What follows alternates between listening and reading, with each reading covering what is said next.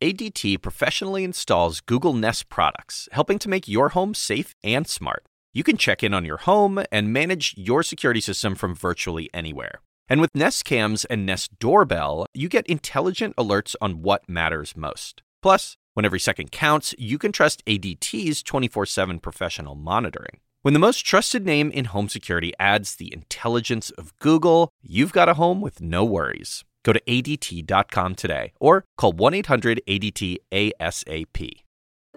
Hey everyone, I'm David Chalian, the CNN political director, and welcome to the CNN Political Briefing.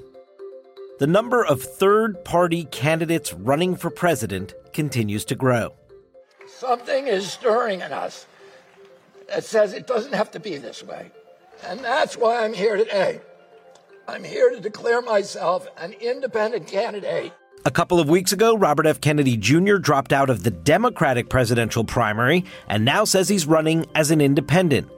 This comes after progressive activist Cornel West made a similar move earlier this month. Both parties stand in the way of the empowerment of poor and working peoples. Both parties tied Wall Street, militarism, Pentagon, tied to Silicon Valley. At the same time, a centrist nonprofit group called No Labels says it may also nominate an independent candidate. The group says its mission is to give Americans a quote, insurance policy in the event both major parties put forth presidential candidates that the vast majority of Americans don't support. No Labels officials say they plan to raise $70 million for a potential candidate. As the race for president grows more crowded, strategists say third party candidacies could play a bigger role in the 2024 election. Matt Bennett is the executive vice president for public affairs at Third Way, a center left think tank. He's also worked on the campaign trail on both of former President Bill Clinton's campaigns in 1992 and 1996. He's spoken out against no labels and their efforts in 2024, and he joins me now to share why. So, you run an organization, it seems to me, and I've covered the work of Third Way for quite some time in my career, but its main mission right now seems to be putting a stake in the heart of no labels. And I just want to get a sense from you how did that come to be? When did it become sort of your top priority to really try and stop any uh, momentum or forward movement for this effort for a bipartisan third party ticket?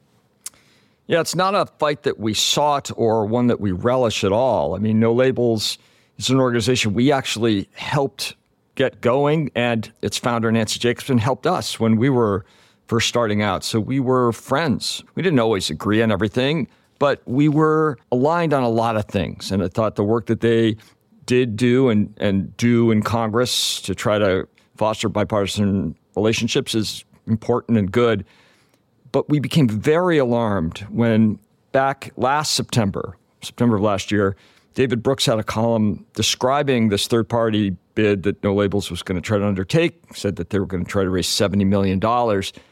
And we seemed to be alone in that alarm for a while, but we immediately recognized the danger of a group in the center attacking Joe Biden as insufficiently moderate and anybody running as a third party in what we thought was certain to be a rematch between Joe Biden and Donald Trump because we saw what a third party, what third parties did in 2016 to Hillary Clinton. Their absence in 2020 helped Joe Biden, and we were certain that this kind of thing was had no hope of actually succeeding, but it did pose a very serious risk of being a spoiler and helping Trump win. Do you believe that Nancy Jacobson's mission is to elect Donald Trump president? No. I think that the people who say that of her are wrong. She has been very clear, and by her, I mean no labels generally, that they do not want to elect Trump president, and I take them at their word.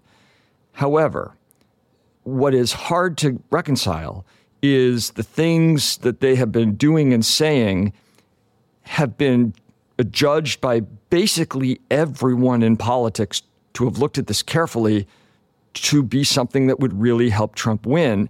So while I don't question her motives. I absolutely question what they are doing, their actions, because if they continue with this, and they say they will not continue if they look like they're going to be a spoiler, but so far they are not recognizing all of the evidence right in front of them about that. But if they do continue, that's what's going to happen. And when you say a spoiler, you mean a spoiler for Joe Biden that would spoil Joe Biden's chances of being reelected. Exactly right. The the the only impact that a third party candidate is likely to have in a Trump versus Biden rematch is hurting Joe Biden because Trump's base is very solid, his floor is very hard. Very few people are going to leave Trump for somebody else, uh, but his ceiling is pretty low. He, he can't get near or above 50%. So he needs help from a third party. And if they give him that help in a close election, it's very likely that he'll win. We wanted to make sure you also heard from No Labels. Ryan Clancy is the chief strategist for No Labels, and he appeared on CNN back over the summer. My colleague Dana Bash asked him specifically about this charge of running a spoiler effort. So we're already on the record. We will never fuel a spoiler candidacy. I think when people think about a spoiler, we got to agree what we mean by it. To me, it is a candidate that can't win. And two, it's a candidate that whatever votes they get are coming from one side disproportionately. So Ralph Nader, spoiler. Jill Stein, spoiler. Cornel West, if he goes all the way. That's a spoiler. Ross Perot? Uh, no, he took votes evenly from both sides. Uh, there was a huge exit poll after that election, and they asked Perot voters if there hadn't have been Perot in the race, who they have voted for? 38 said Bush, 38 Clinton, 24 said they wouldn't have voted at all. So I just want to be clear. What you are saying is that if you can somehow determine, which is going to be pretty hard to determine sure. before the votes are taken, but if you can somehow make a, a determination that if you run a third party ticket, that it will take more votes from Joe Biden than Donald Trump if he is the nominee. You won't do it. Yeah, we do not want to fuel any kind of candidacy that is pulling votes disproportionately from one side. Absolutely not.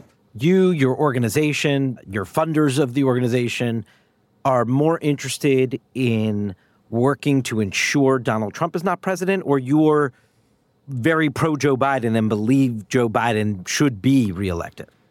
Uh, it's hard to disentangle those things because we feel both of them very fervently. We are very much Joe Biden Democrats. We think that he's been an excellent president and we really want to see him reelected. But I will confess to you that the thing that keeps me up at night is not Joe Biden failing to be reelected, it's Donald Trump returning to power. There is nothing more urgent in our world, in our work, than stopping that. And it's the reason you and I talked about this at the time in the primaries in 2020 that we worked so hard against Bernie Sanders because we thought that would keep Donald Trump in office if Sanders were the nominee of the Democratic Party. We feel the same way now about this third party bid. Now, this week, you put out a new memo because you believe you noticed a shift in strategy of no labels. There was a slide deck presentation, and one of the slides in the presentation seemed to suggest that no labels believes that if a Republican is at the top of the ticket of this bipartisan ticket, with a Republican at top and a Democrat running as the vice presidential nominee, that they in the critical battleground states could be uh, successful in thwarting the ability for one of the candidates to not to not win those electoral votes, right? Which is different than you say they started out in the spring. And I know you don't speak for no labels, obviously here, but I but you, your your mission at the top of this year was sort of like they think they can get to 270. You think they've abandoned that altogether? No, they say they haven't, and they claim that we are wild eyed conspiracy theorists. But I'll tell you, everything that memo came right out of their mouths or off of their website. Uh, this all started when their chief strategist, Ryan Clancy, went on television and made clear that one outcome of their running a third party candidate could be what is called a contingent election, which is to say, no one wins 270 electoral votes outright. And that would mean that the no labels candidate had won probably a couple of states so that neither Trump nor Biden had 270. In that scenario, the way that Clancy laid it out, they would try to use to leverage their power, which is to say, the handful of states they win, one or two, that would allow them to ask their electors to throw their support to one candidate or the other after they get some sort of guarantee from that candidate that they're going to govern in a particular way. All of that is a bizarre idea about how this system works, but that is clearly one of the things they had in mind. What we saw in the chart was they were finally acknowledging that this map that they put out in the spring showing their alleged path to 270 electoral votes was, as we've been saying all along, a preposterous fantasy. Because if you can't win as a third party candidate, the, the close states, the battleground states, Michigan, Wisconsin, Pennsylvania, Arizona, then you surely can't win places that Joe Biden won by 30 points. I mean, they said they were going to win Delaware. Joe Biden's home state of Delaware. So the map was laughable, and every analyst to have looked at it agreed that it was laughable. What they are now saying is, well, okay, but we could maybe win a couple of states and then use our leverage to get what we want. And that is a profoundly dangerous idea. Now, of course, if no candidate were to get 270 electoral votes, that's an election that would be thrown to the House of Representatives. So it's not as if no labels necessarily comes away the victor there, given, I mean, we don't know how the House elections will go, but right now, Republicans have an advantage in state delegations in the House. Right. So, as you say, under the 12th Amendment, if it goes to the House with neither candidate having 270, the House votes by delegation, meaning Idaho gets one vote, California gets one vote. Right now, Republicans control 26 state delegations to Democrats' 22, and a few of them are tied even in the in the best case scenario for Democrats in the House, if we take back the majority, if we do extremely well, there's no path by which we get to a majority of House delegations. Absolutely none. If I showed you one, you would laugh at me because it would require winning in places we can't win. So they're going to control the delegation vote. What No Labels, I think, is thinking, and I don't speak for them to be sure, is before it goes to the House, they could use what are called faithless electors. In about a third of the states, the electors that vote in the Electoral College do not technically have to vote for the candidate that wins the popular vote of that state. And so, if they win, let's I, I don't know if Wisconsin's one of those, let's pretend. If they win Wisconsin and they neither side has 270, they go to both candidates and say, sign this pledge about, I don't know, deficit reduction. And then they tell those electors, all right, now you are Biden electors or you are Trump electors. I don't think that can hold up in court. I don't think that works, but I think that's their theory of the case because they know, of course, that once it goes to the House, the Republicans will vote for Trump. So it's in that interim that they think they can have some leverage. Now, they have gotten access on the ballot in 12 states, I believe, as of today, as That's right. and I are yep. talking you know, some states are not battleground states, but but some states like Arizona is very much a a battleground state. I asked this to you, understanding your opposition to this, but do you get the hunger for something like this in the country? I mean, there we see time and again that a Biden Trump matchup is something that the American people are not all that interested in. It does not feel like an election the country is yearning for we see, I think Gallup most recently found 49% of Americans identify as politically independent, the, a high water mark when they ask that question over time. There's this yearning for something different than what the traditional two party system has been given by at least a, a swath of the American electorate. Do you have an answer for those voters that fall into the category I'm talking about? Well, first of all, of course I see that. And, and it's clear that people are not particularly enthusiastic about a rematch. I will say, though, that the numbers of people who claim they don't want either of these candidates is relatively in line with historical average. Even in 2012, when they were looking at a Romney Obama race, voters were saying at this stage in the race, eh, I could use a third uh, option. Americans tend to be cranky and they don't like politicians and they don't like either of these guys and, they, and, and sure a lot of people would like a third option however that doesn't mean they would exercise that option the vast vast majority of them will not so there is absolutely no way that no labels is going to win the election. As we just discussed, there's no path for them to do that. Even if there's this alleged hunger out there for, for another option, people aren't going to take it because they know that they're throwing their vote away. So the problem with the whole theory is that no labels keep saying over and over, well, this is an insurance policy, or, or we're providing people with a choice. But what they're providing instead is an illusion of the choice. If their candidate has no hope of winning, that's not a real choice. That is uh, something else. And what they're enticing people to do is throw their vote away in ways that will benefit Donald Trump. We're going to take a quick break, Matt. It is much more than just no labels that could enter into the calculus of this 2024 presidential election. We'll have much more with you in just a moment. I'm Dr. Sanjay Gupta, CNN's chief medical correspondent. This week on Chasing Life, I sit down with Giles Yeo. It is a problem of our brain influencing the hunger. So, hunger is a brain scenario, even though the feeling of hunger comes from your stomach. It's a very new and provocative way of thinking about a condition that impacts more than 40% of Americans. But the thing is, this approach could have big consequences for the way that we treat obesity. Listen to Chasing Life, wherever you get your podcasts.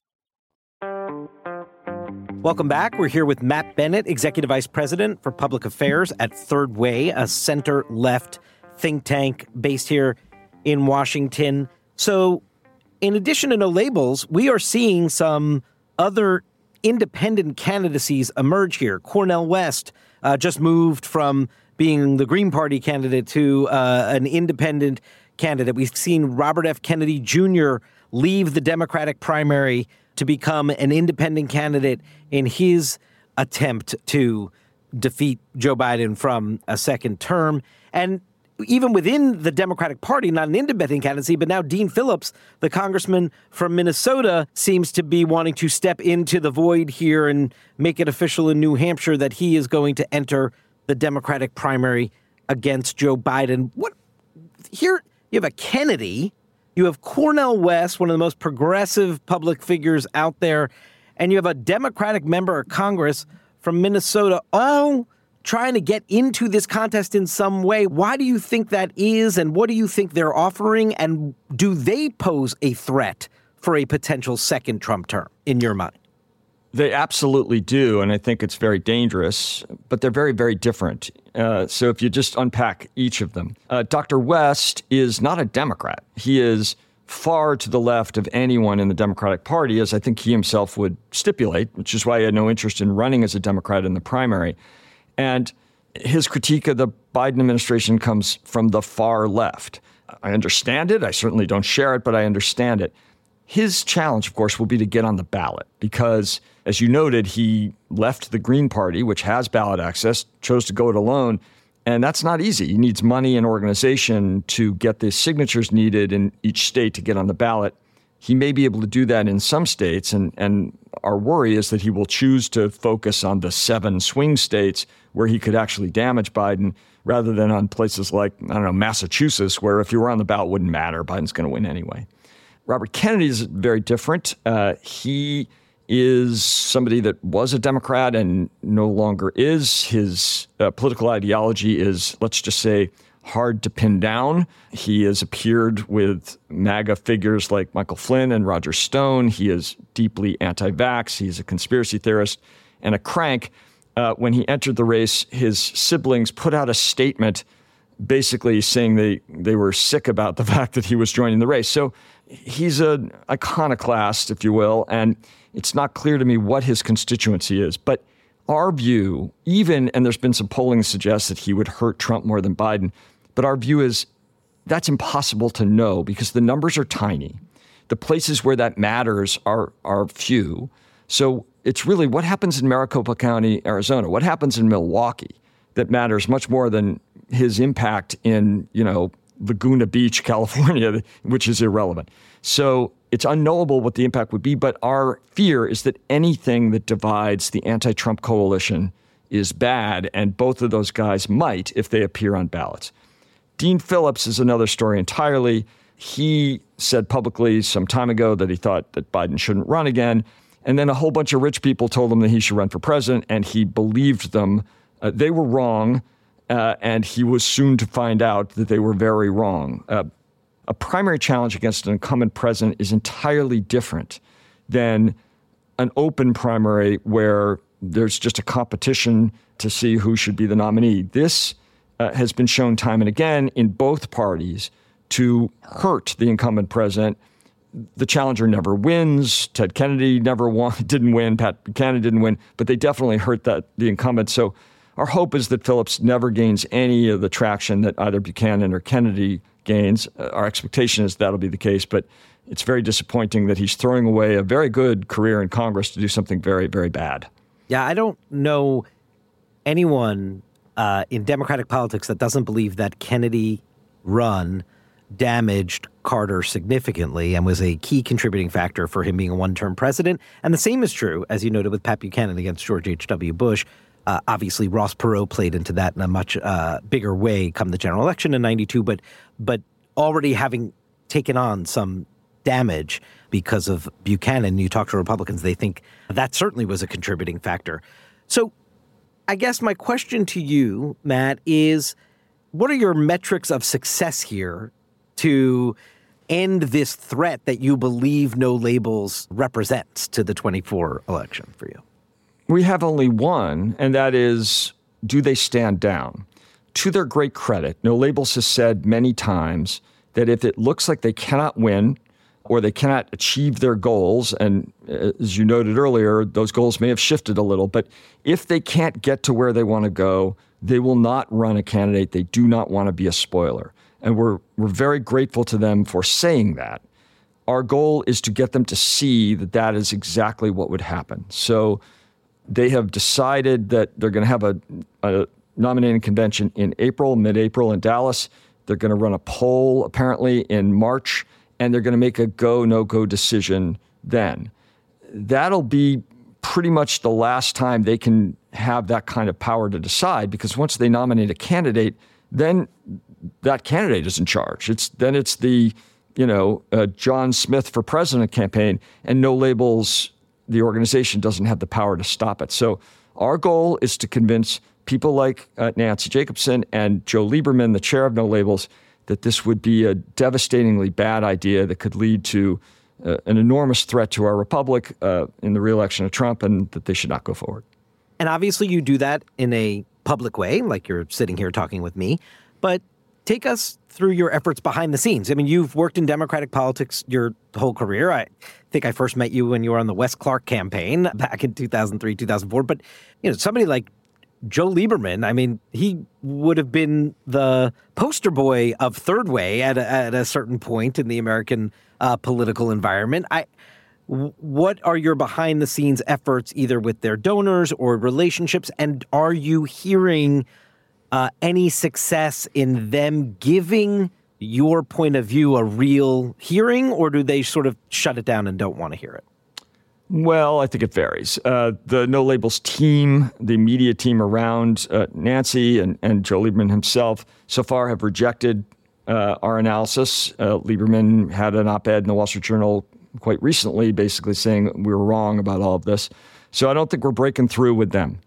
We have had some success with some of their donors. Now, keep in mind, they're a 501c4 and they don't disclose who their donors are. So it's been reported that Harlan Crow, great and good friend of Justice Thomas, uh, is one of their donors, along with a few others that we know of. But for the most part, their, their donors are secret, so we can't go to them directly.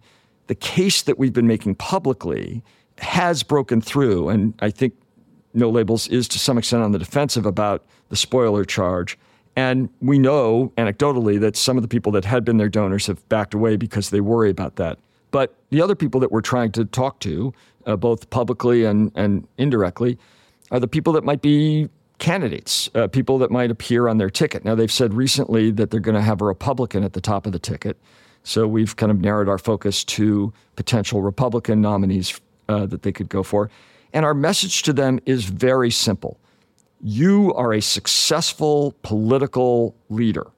Most of them were two-term governors or other, you know, very senior political leaders. Do not end this successful political career as Jill Stein 2.0. Do not enter this race where you're going to end up at best with 10% of the vote, but probably a lot less. And and help elect Donald Trump and become a pariah, don't do that. That would be bad for you, leaving aside the impact on the country. And that's our message, and we're going to try to deliver it in every possible way we can. Matt Bennett, thank you so much for your time. Really appreciate it. Thank you for having me. That's it for this week's edition of the CNN Political Briefing. We'll be back next Friday, November 3rd, with a new episode. And we want to hear from you. Is there a question you would like answered about this election cycle? Is there a guest you really want to hear from?